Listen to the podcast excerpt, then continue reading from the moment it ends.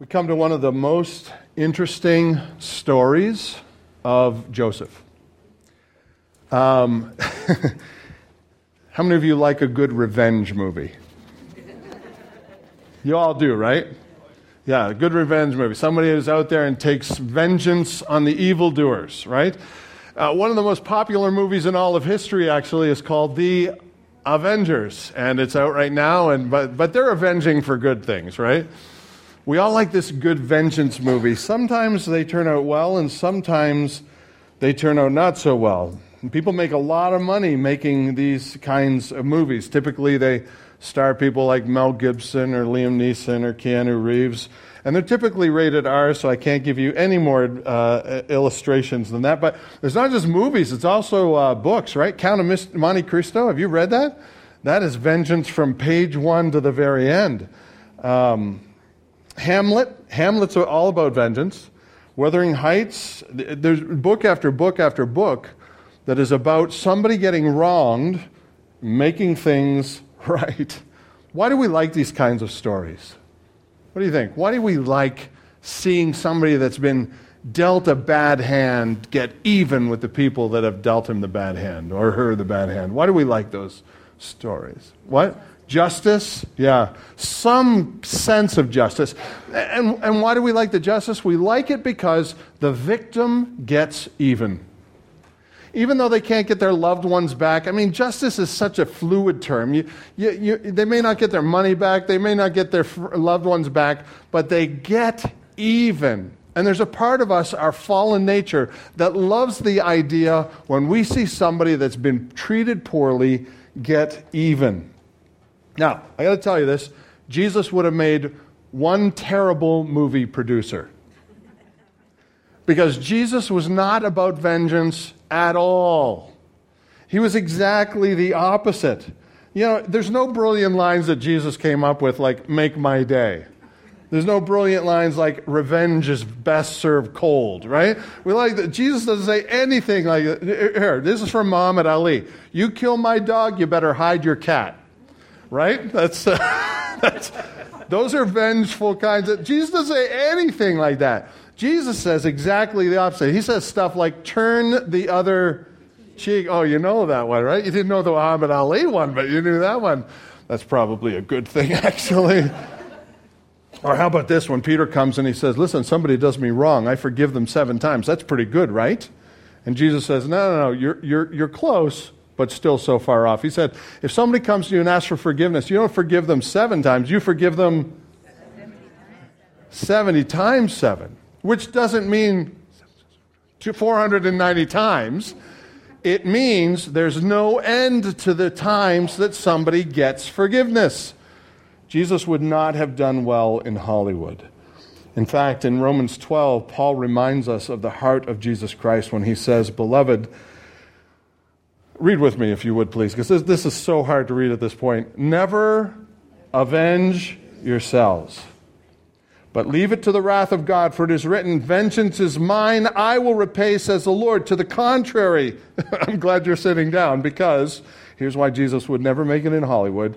If your enemy is hungry, what do you do, church?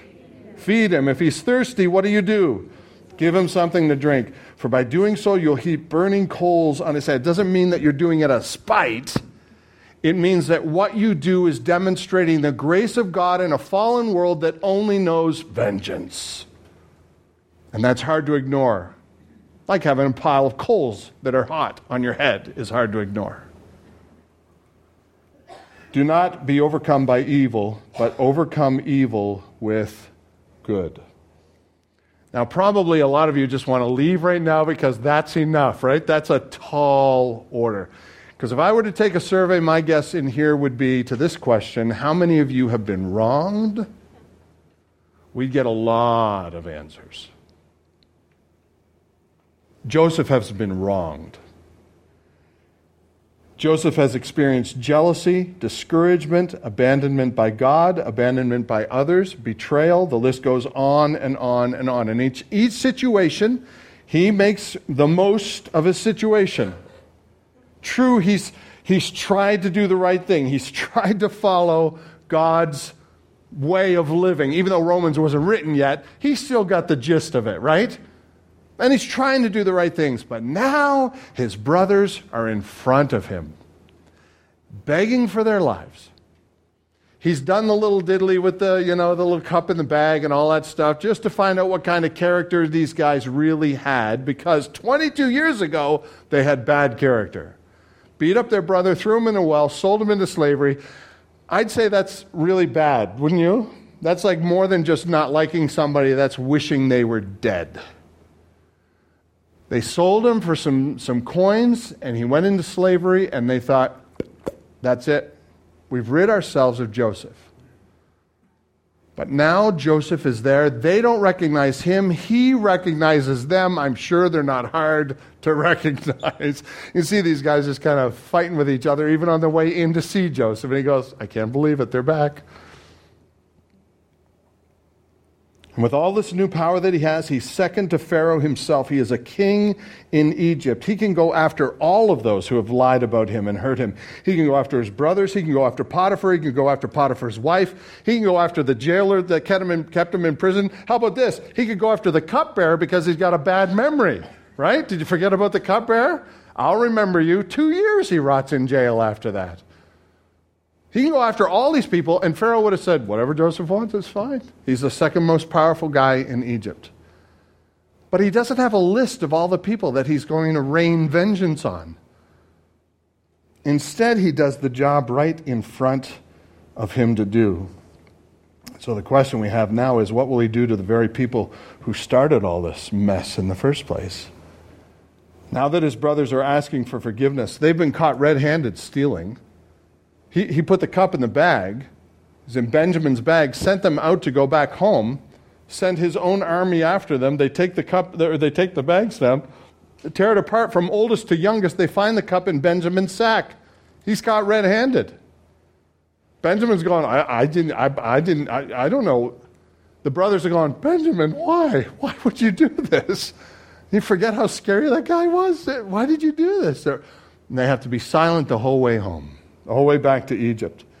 Now they throw themselves in front of Joseph. They do not know who he is. They throw themselves in front of Joseph, and instead of fighting and defending themselves, they simply beg for mercy. Now, what should Joseph do? What comes natural? At this point, not only are, Joseph knows they're guilty, of what they did to him, but now he's, ca- he's caught them, even though he set it up, caught them red handed stealing. He can do anything to them that he wants to. Why doesn't he do what's natural? Will he seek vengeance or will he continue to see the bigger picture that God is drawing even now when he has a chance for revenge? Will Joseph blame these brothers for all of these lost years?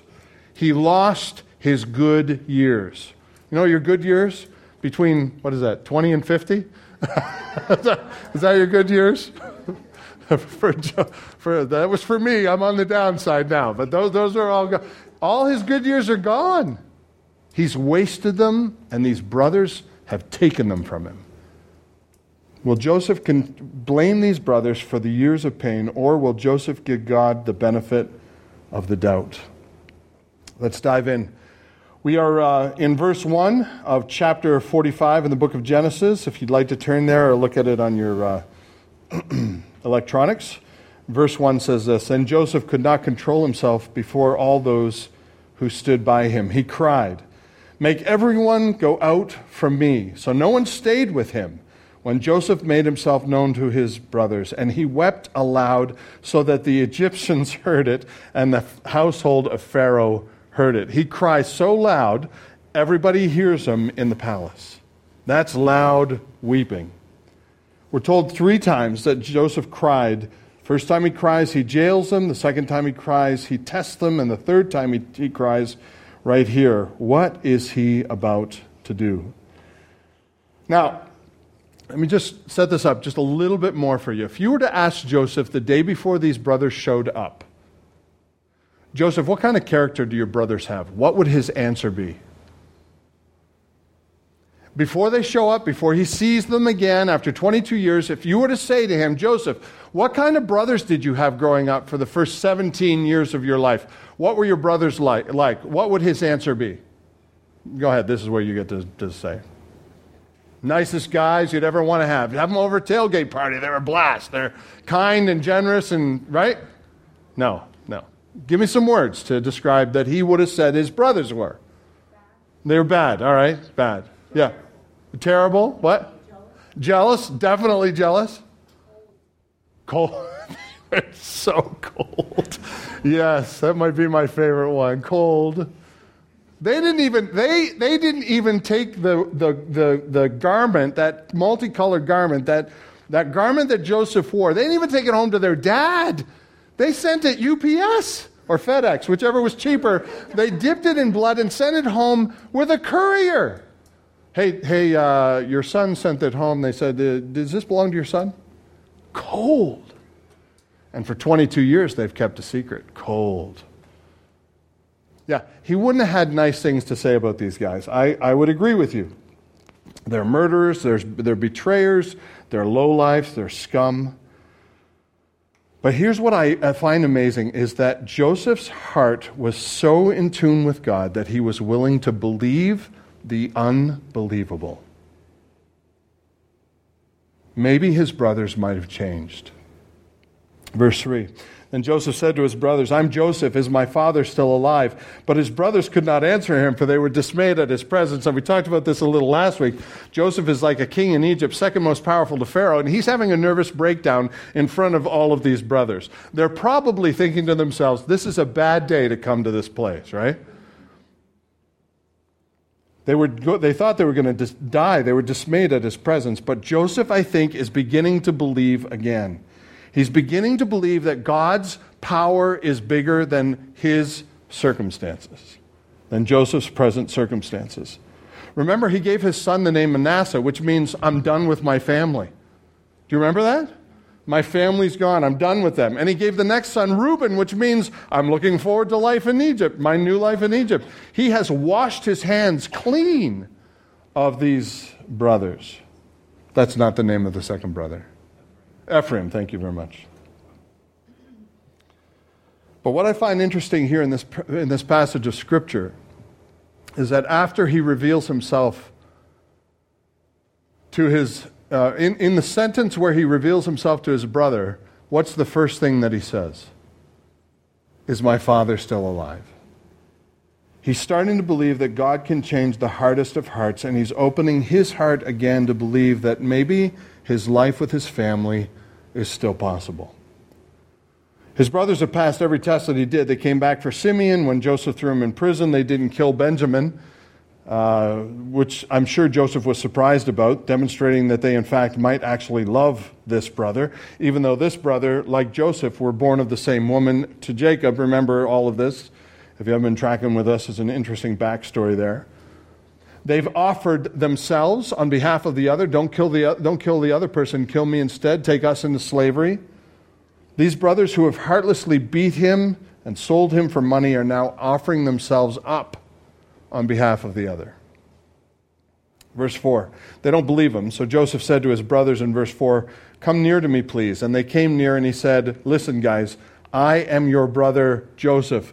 They have not told him the name of their other brother.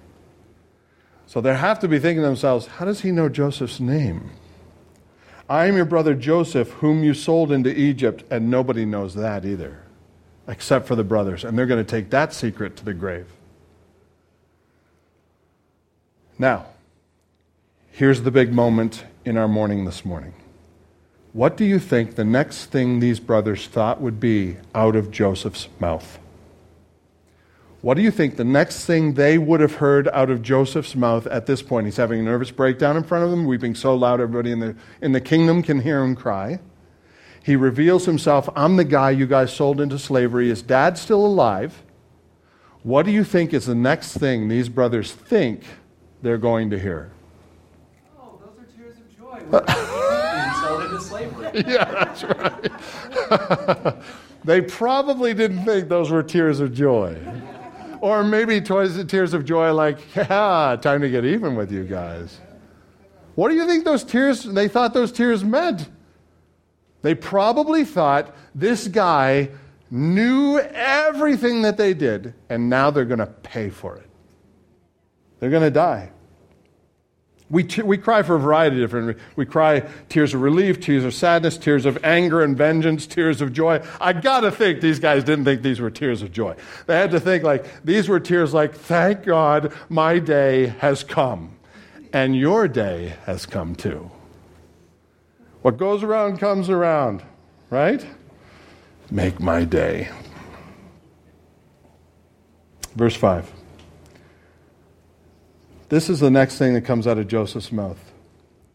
And do not be distressed or angry with yourselves because you sold me here, for God sent me before you to preserve life. That's the kicker. I want to tell you the difference between a victim versus an overcomer. We live in a world that will get you to believe you are a victim on every level of life. Why? Because if you can believe you're a victim, you've got an excuse for fill in the blank. You've got an excuse for failing in life. You've got an excuse for not getting far in life. You've got an excuse for holding a grudge. You've got an excuse for hating somebody. You've got an excuse for doing a poor job at your, at your job. You've got an excuse for anything. If you can believe that you are a victim, you don't have to try really hard. You can always blame it on somebody else, whoever made you the victim, because it's their fault. Today's message I'm very excited about because it's all about the difference between the victim versus the overcomer. The question at this point in the story is what card will Joseph play? Will he play the card of the victim or will he pay, play the card of the overcomer? The card of the victim is self loathing and punishment. It's where, it's where I've been done poorly. Life has treated me poorly, so that's why I am who I am.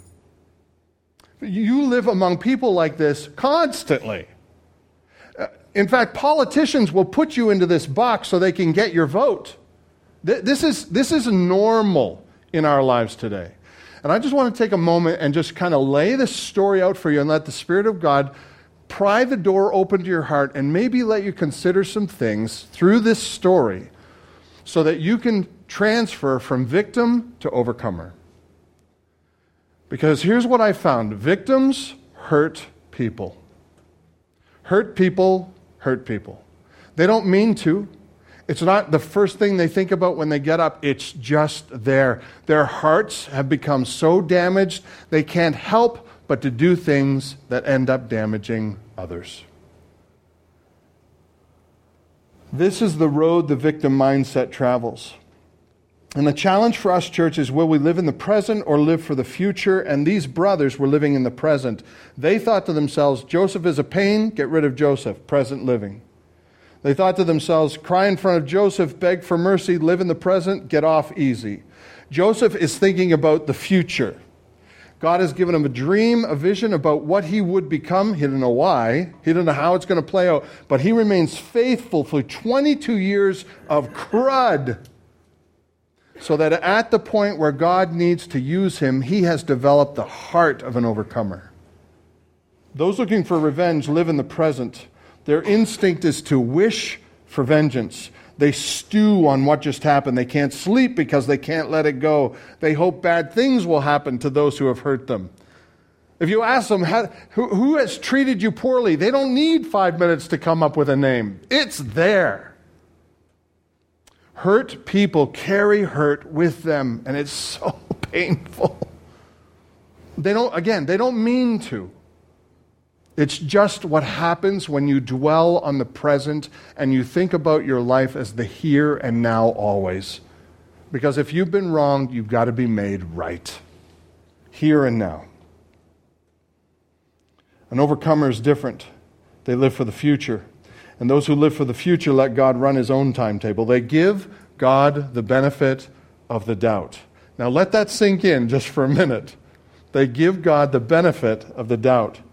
They believe that God will make all things right eventually. Maybe not today, maybe not tomorrow, but eventually. Why? Because God is a good God. Their faith allows them to wait on the Lord. And if you want to transfer from, an, from a victim to an overcomer, you need a release switch. I'm going to give you a release switch. You, have all watched the movies where the water is filling up this, this container, right? And there's one hero that has to dive through and swim 500 yards so that he can pull a lever and the water can go out of the room and everybody can breathe again, right? It's like in every single movie that's ever been made, right? So you've seen movies like this. I'm going to give you a release switch so that you, you don't have to swim through 500 meters of water. But Jesus Christ has given us a means where we can live as overcomers. We do not have to live as victims any longer. This is your release valve. You ready? You have to believe that God will make all things right. You have to believe it to your core.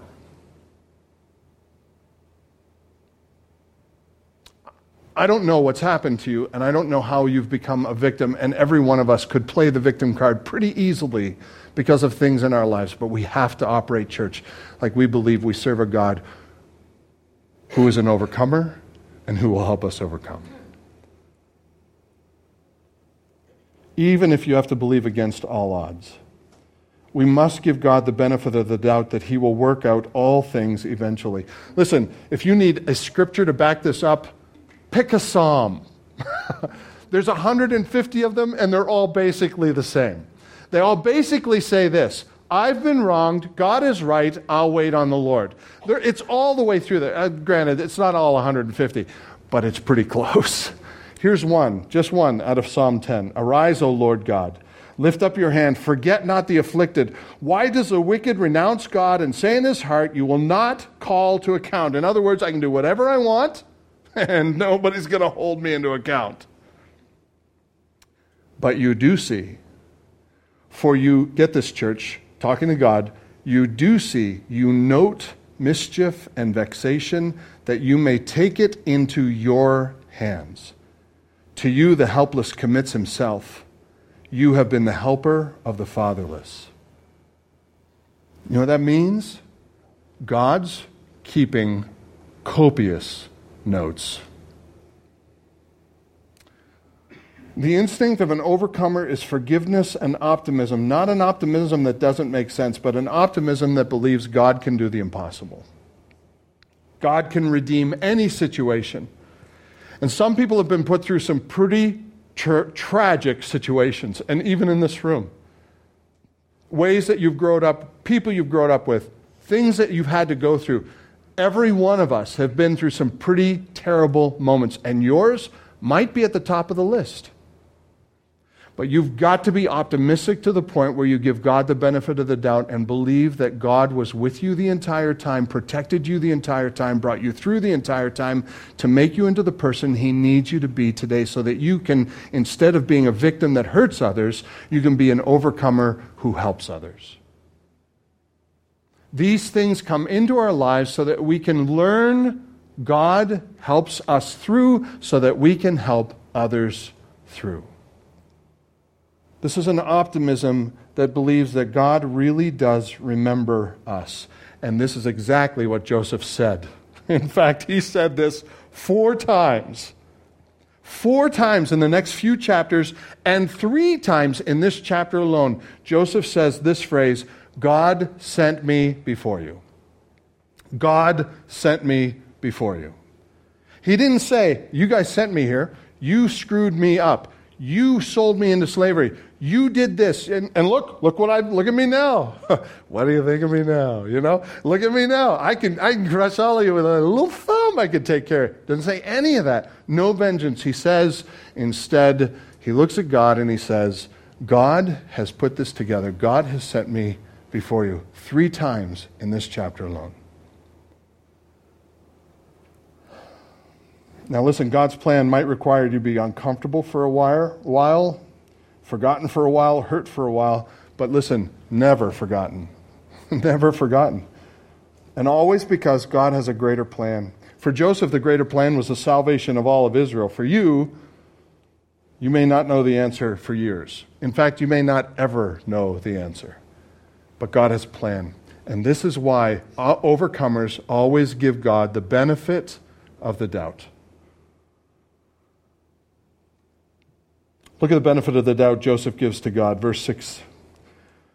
He explains to the brothers, For the famine has been in the land these past two years, and there are five years in which there will be neither plowing nor harvest. Five more years of famine to come. And God sent me before you. Here you go again. Why? To preserve for you a remnant on earth and to keep alive for you many survivors. Now, hang on a second. Joseph said, I have been sent here for for you. Like that's crazy talk, right? God has sent me here before you so that I could protect you, so that I could bless you, so that I could preserve for you, to keep you alive. I'm here to save your families. Now, again, did these guys deserve this? no. They've been hiding a lie from their dad whose heart has been breaking for 22 years. But Joseph gives them way more than they deserve. Listen, welcome to the cross. Like, if you like this story, you're going to really like the story of the cross. Joseph went through hell to preserve a remnant that would survive the famine and carry on the name of his father, Israel.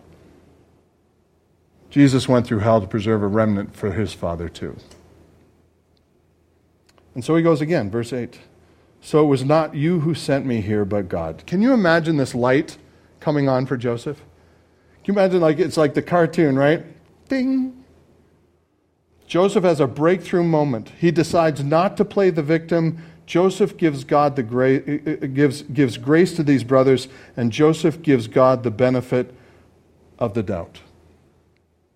Listen, if you were asked Joseph a day after this, Joseph, who put you in prison? Who do you think you would say? Come on, you know it. You can say it. No lightning bolts here. Who put him in prison? God did. Who got him down to Egypt? God did. Who put him as a slave in Pharaoh's house, or in uh, Potiphar's house? God did. Now that's, that's like borderline crazy talk, right? That is an, is an aspect of the heart of an overcomer because they see things on this grand plane that maybe God knows something we don't know. If Joseph didn't go to Egypt, he could never have ended up in Potiphar's house, who lied about him to get him to go to prison, who where he met this dream, this guy that forgot about him for two years, so that he could eventually be remembered in front of Pharaoh and he could be brought out to interpret Pharaoh's dreams. Explain to me how that could have happened any other way. Couldn't have. Had to happen that way. So Joseph is looking at these brothers and saying, Don't blame yourself. It wasn't you who sent me here it was God. That's crazy, isn't it? I wonder if we were able to look at life that way, how different our attitudes would be. It wasn't you who sent me here, it was God. And then he goes on. He has made me a father to Pharaoh and lord of all his house to rule over the land of Egypt. Yet this, it's still here. God has made me father to Egypt. God has put me in this place. It's like Esther, when, when Mordecai came to Esther and, and, and he said to, to Esther, God has put you in a place for such a time as this. If you don't know Esther's story, short read, great read, amazing book. By the way, no one is sure who this Pharaoh is in history. No one is, is terribly confident about who this person is. So, so literally, Pharaoh could be younger than Joseph here because they made pharaohs out of boys along the way sometime in Egypt.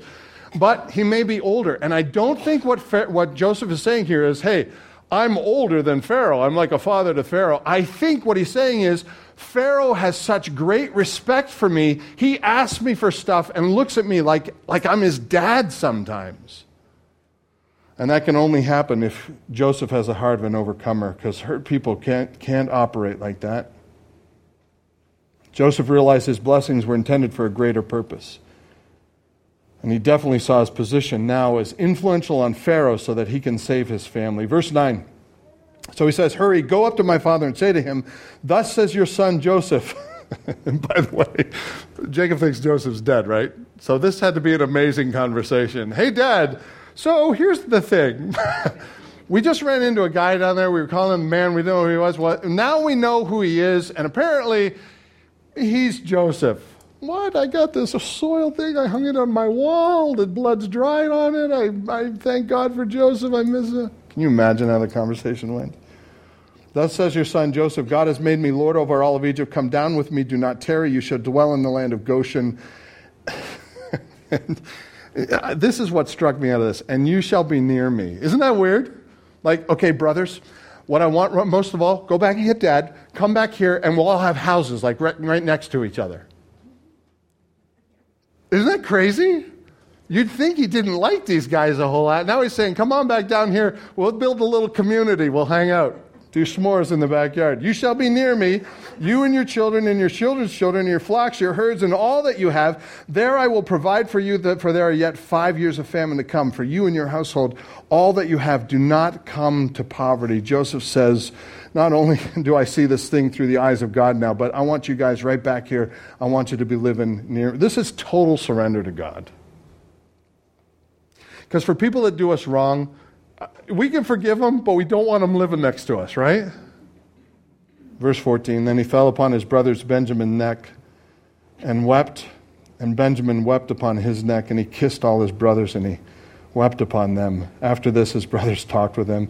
Third time weeping was forgiveness. The fourth time weeping here, which was much quieter, didn't fill the whole palace.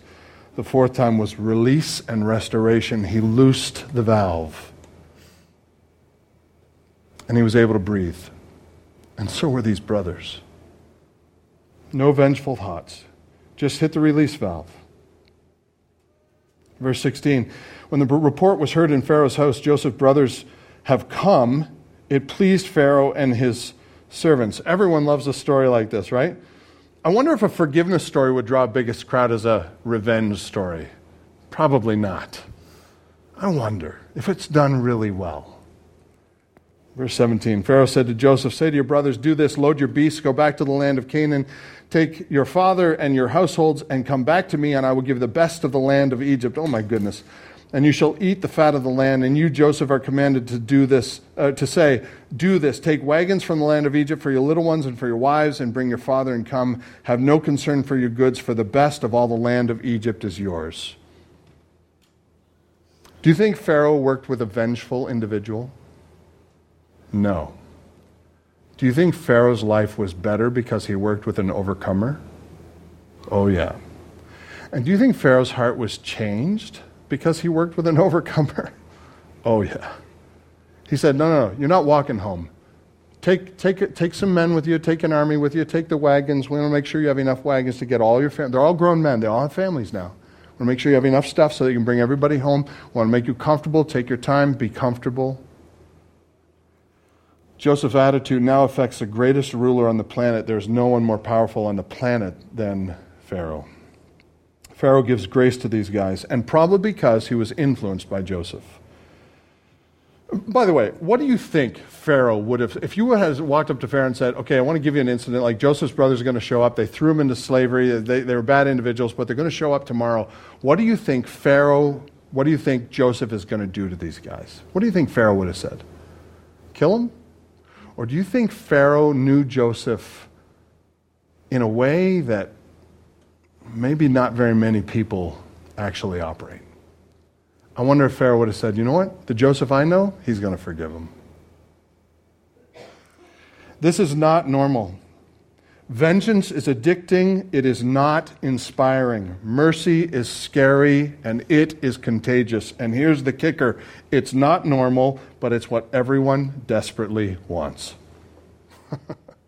Mercy is what everybody wants.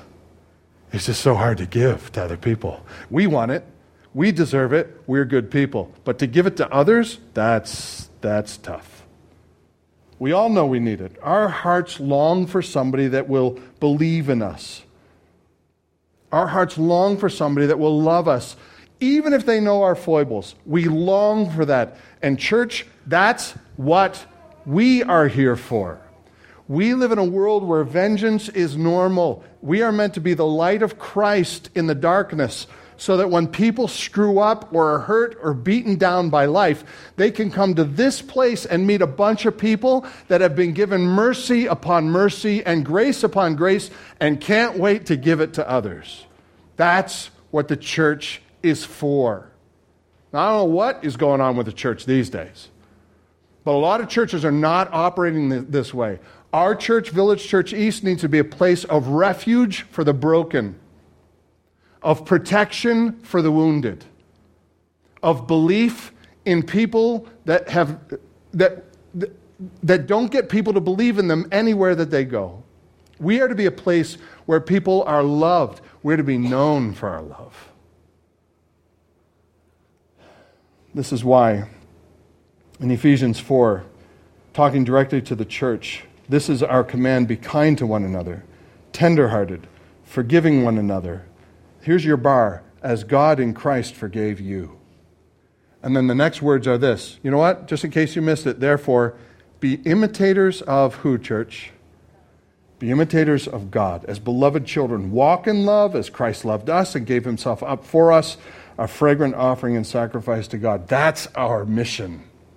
It doesn't need to be redefined. You don't need to go to a church that has finally figured it out after 2,000 years of the rest of the church doing it wrong. You just need to get in touch with a God who gives mercy to people who don't deserve it, and then you need to become a church that offers mercy to people who need you to believe in them. Verse 25. So they went up out of Egypt and came to the land of Canaan to their father Jacob, and they told him, This had to be hard, right? so here's the thing, Dad. Joseph, you remember the brother that, you know, you had 11, uh, uh you had 12 of us, down one? Well, he's still alive. Joseph is still alive and he's ruler over the land of Egypt. And Joseph's heart became numb, for he did not believe them. Can you imagine how long of a ride home it was for these brothers? Like, it would have taken them a couple of weeks to get home. And every night around the campfire, they had to be throwing s'mores at each other because they're trying to figure out how are we going to tell dad, after 22 years of lying to him, Joseph is still alive. Oh, and by the way, he's a king in Egypt. How is that going to go? And Reuben probably said, I got an idea. And Simeon said, oh, I got an idea. And Benjamin said, I got an idea. And they're probably all arguing with each other until they finally get home and they think to themselves, all we can tell them is the truth.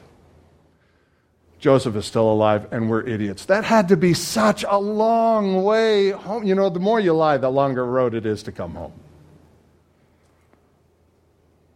They made it really long. Jacob wouldn't be able to grasp this. He was still in the impression Joseph was dead. This is what he says, verse 27. When they told him all the words of Joseph, which he had said to them, and when he saw the wagons that Joseph had sent them to carry him, the spirit of their father Jacob revived and Israel, that's Jacob, Israel said, It is enough. Joseph, my son, is still alive, and I will go see him before I die. Now, one more thing. J- Jacob also has the opportunity to be vengeful on his sons. I mean, don't they deserve it? Don't, seriously, don't they deserve it? You mean to tell me you've been lying to me for 22 years? You threw him in a pit? You sold him to the Ishmaelites? Did, this sounds like a story out of like, uh, like somebody should make this into a musical, right? This, I can't believe this is actually happening. And instead, he says, you know what? It's enough. Joseph is alive. You guys are morons, but I forgive you. Joseph's brothers always live in the moment. Joseph lived in the dream. So the question to you, church, is this simply can you see your life as a means to a bigger dream God has for you? Listen, if you knew what God knows, you'd do what God does every time. That's Michael's phrase. I love it. If we knew what God knows, we'd do what God does every time. The problem is we don't know what God knows. So we try and do what we think He should do. You've got to give God the benefit of the doubt. So I need to give God the benefit of the doubt. Believe that God never rests. Here's some ways that you do that. Believe that God never rests. I don't need to have vengeance if I have utter confidence God is always up to something. God doesn't lose. I'm on God's side. God's a winning side. I'm on the winning side. Get it? So I just have to believe that God doesn't sleep or slumber. He's always at work. And if you got a person that you've been praying for for years and you're thinking to yourself, there, there ain't no cracks in the armor yet, This person is never going to change. Keep praying because you don't know what God's doing in the background. He doesn't rest, he doesn't sleep, he doesn't slumber. He's always doing something. Give him the benefit of the doubt. It's hard to believe that God can work in some people's hearts. I've met those people. But I'm here to tell you God's greater than their sin, and God's greater than their stubbornness. That's why Jesus would not be a good movie producer. Remember Romans 12 never avenge yourselves, but leave it to the wrath of God, for it is written, Vengeance is mine, I repay, says the Lord. He's keeping track. To the contrary, our job is to feed those who hurt us and to give water to those who harm us. That's so hard, isn't it? Number two, believe that God hasn't stopped working on your behalf. If you can humble yourself to believe that God's plans can't be thwarted, you'll have more confidence to face the future. You might even be able to live with those who have hurt you in the past. Build little houses next to theirs in the land of Goshen. Believe that God hasn't stopped working on it. He loves you more than you could possibly know, and He's working for you. Number three, believes God's plans are better than your own. The people of God are called to surrender their bodies, their hearts, their minds, their emotions, all of it to God. When they asked Jesus what was the greatest commandment, he said, Love the Lord your God with all your heart, and all your soul, and all your strength, all your mind. Everything, everything there is meant for God. God doesn't save you just your soul and you get to keep the rest. God saves you body, soul, and spirit. You belong to Him. He redeems all of you, and He needs all of you to work in sync, believing that His plans are best. People of God submit their bodies and their dreams to God. When a general sends thousands of troops into battle, we don't fault him. We assume he knows some things we don't know. Remember D Day, all those guys being sent to that beach at Normandy, sent up that beach, and they're all going to die and, and, the, the, and they kept on coming and they kept on flying out of, out of the planes and parachuting down and coming in the boats and they just kept dying and they just kept dying and they just until finally they got to the, to the ridge and they climbed that ridge and they took that beach and that turned the war. We have to believe that God is way smarter than a general, right? We don't fault a general for putting troops in harm's way because we know they believe they are in it for a greater good. Soldiers go into battle knowing that they're going to die, but they believe the strategy of the general and they have a dream of freeing the world from evil. So we submit to God, dreams and bodies, because we believe His plan is greater than our need for comfort or answers. That's tough. You may never get the answer as to why you go through what you go through. But you believe that God has an answer. This is, by the way, the definition of worship. It's not singing songs. The definition of worship is in Romans chapter 12 and verse 1. It says, I appeal to you, therefore, brothers, by the mercies of God, present your what, church? Your bodies as a living sacrifice, holy and acceptable to God, which is your spiritual worship. Your act of spiritual worship is surrendering this mind, soul, body, all to Him. Last thing I would tell you is this meet Jesus Christ if you don't know him, you think this story is great, wait until you hear the story of the cross. It's so much better. The better Joseph, Jesus Christ, who gives mercy upon mercy and grace upon grace. Listen, you, you live in a world that says you're okay with God. You got to know nothing in the Bible says that anywhere. Nowhere. Not there. In fact, it says that when we come out of the womb, we live as enemies of God. I know that's really hard to believe for people that have kids like Eliza. I know that's tough. But when we grow up, we only prove that we are enemies of God, and it's only the grace of God that changes us. Ephesians 2 says this We all lived in passions of our flesh, carrying out the desires of the body and mind, and we're by nature children of what, church? Nature makes us children of wrath, like the rest of mankind. But God, being rich in mercy, because of the great love with which He loved us, even when we were dead in our trespasses, made us alive together with Christ. By grace you have been saved. God has grabbed us and made us alive. And so, church, it is our job to do the same. It is our job to believe in people who have no one else to believe in them. It is our job to give mercy to people who are desperately anxious for somebody to show them a little mercy. It's our job to love the ones who are hard to love. It's our job to be Christ in a fallen world. Listen, I know there's some folks who have harmed you, and, and you may never be able to believe they could change, but God's power can change them. He's always at work. He changed you. He might be able to change them while you're here, too. And even if He doesn't, it's our job to be grace upon grace upon grace. Those folks need you to believe in them.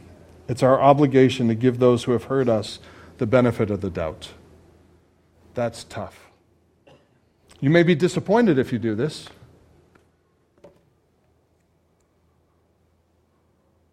You may be disappointed, but you'll never go wrong. All right, let's pray. Father, this is a tough one. It's tough because oh, vengeance comes so easy for us. I mean, it comes so quick. My guess is every one of us is going to get out on the road today and have an opp- uh, uh, opportunity to show vengeance to somebody on the road. But in this world where vengeance comes to the natural flesh so easily, you have called us to a greater calling, and that is to show mercy to those who need to be shown mercy, to give grace to those who don't deserve it, to believe in those who no one else will believe in, to be Christ to others. So thank you for believing in us. Thank you for giving mercy to us. Thank you that you, says, you say that if we ask for forgiveness, it comes freely and you do not withhold anything. Thank you that if we confess our sins, you are faithful and just. You'll forgive us our sins and cleanse us from all unrighteousness. This is mercy upon mercy and grace upon grace. We don't deserve it, but we accept it freely. Help us, Father, to learn how to do that for others. Help us to believe in those who don't deserve to be believed in.